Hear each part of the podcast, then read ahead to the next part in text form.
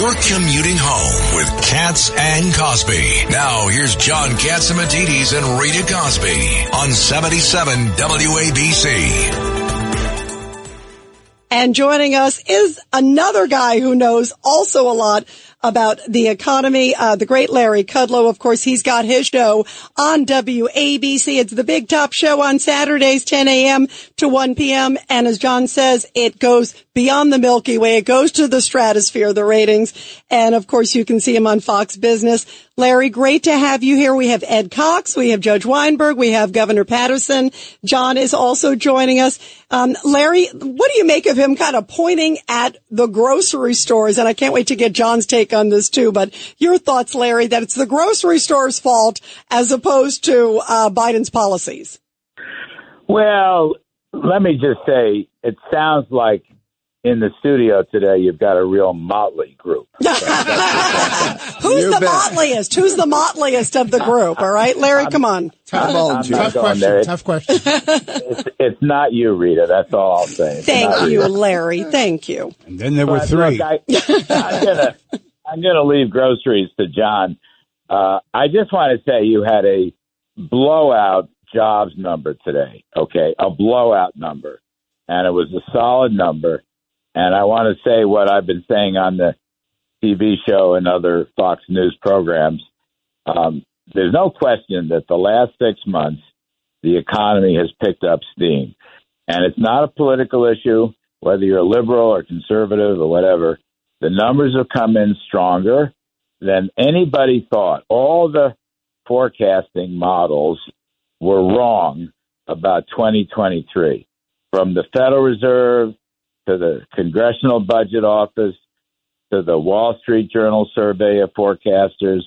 Uh, everybody was wrong, including myself. People were looking, the consensus was looking for a slowdown or a recession.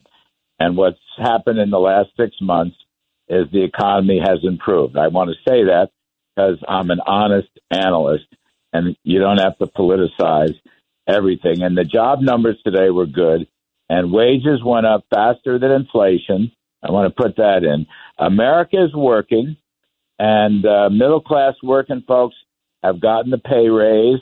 And I might add the productivity numbers earlier this week uh, were also quite good 2.7%, almost 3%. So they've earned their pay increase. That That's the big story. The blowout jobs numbers, that's the headline story. Uh, Joe Biden doesn't understand capitalism, so he wants to pick on grocery stores. Now, the problem for him is the affordability crisis over the duration of his presidency. Uh, real wages are still down about 4%, even though that number has improved a lot in the last six months. But over the past three years, they're still down. And also, I'll point out there are a lot of layoffs reported in January, which is why this number today was a bit of a surprise. Uh, big layoffs in the financial sector and the technology sector, uh, and also the food processing and producing sector, too. So you kind of can't figure out one next to the other. But you had a blowout number today. All right. More Americans are working. That's Let- a good thing. Let me bring in uh, someone who knows a lot about food prices, uh, John Catsimatidis. John, your thoughts to what Larry was just saying, and any questions, John?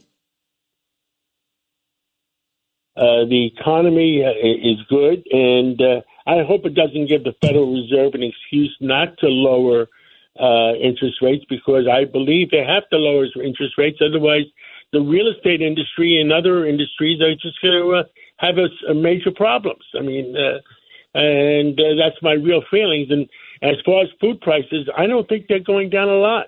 They may go down a little bit by the manufacturers uh, creating bigger deals to reduce uh, uh, prices temporarily, but they're not going to permanently reduce prices because uh, the food manufacturers don't have the confidence in Washington that they're not going to pull another fast one on them uh, to to lower prices. That's just my opinion. Larry, go ahead.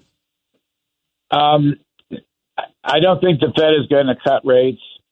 Uh, I, they may not lower rates in my lifetime, but I know they're not going to cut them in the next few months. And if they don't cut them by the summer, they're not going to cut them because they're not going to be politicized with respect to the election. You basically have an economy growing at three percent uh, the last two three quarters. Um, you've got unemployment down at three point seven, and inflation has cooled, but it's still over the Fed's two percent target. There's no. My view is there's no reason for the Fed to cut rates. The bond market has already adjusted its uh, forecast of cutting of the Fed funds rate. Now I think people have pushed it back to May, but frankly, I, I, I don't see any reason why they'll cut them in May either.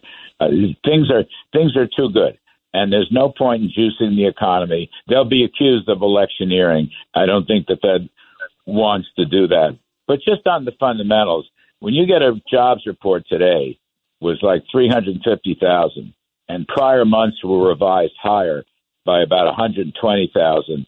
It was twice what the Wall Street consensus was. The Federal Reserve is not going to cut rates on that kind of news. Believe me. Trust me. I've been doing this a long time. Well, uh, that's obviously not good news for uh, the people who are looking to buy new homes and everything else right now, which makes it tough for for so many folks. Um, Larry, well, incomes incomes are rising. That's very important calculus. Yeah, no, that is. In, you're right. In, that's important. Yep, for sure. And and mortgage rates have fallen 100 basis points. So not enough. I, I don't. yeah, no, I know it's never enough, but um, it is what it is, and I'm glad more Americans are working. That's all I'll say. Yeah, that is the bottom line. Uh, Larry, thank you so much, and we're going to be tuning in to your show that goes to the stratosphere in terms of ratings, uh, 10 a.m. to 1 p.m. Of course, Larry Kudlow, the great Larry Kudlow, tomorrow on WABC. Thank you, Larry, so much. All right, Greta. Take care.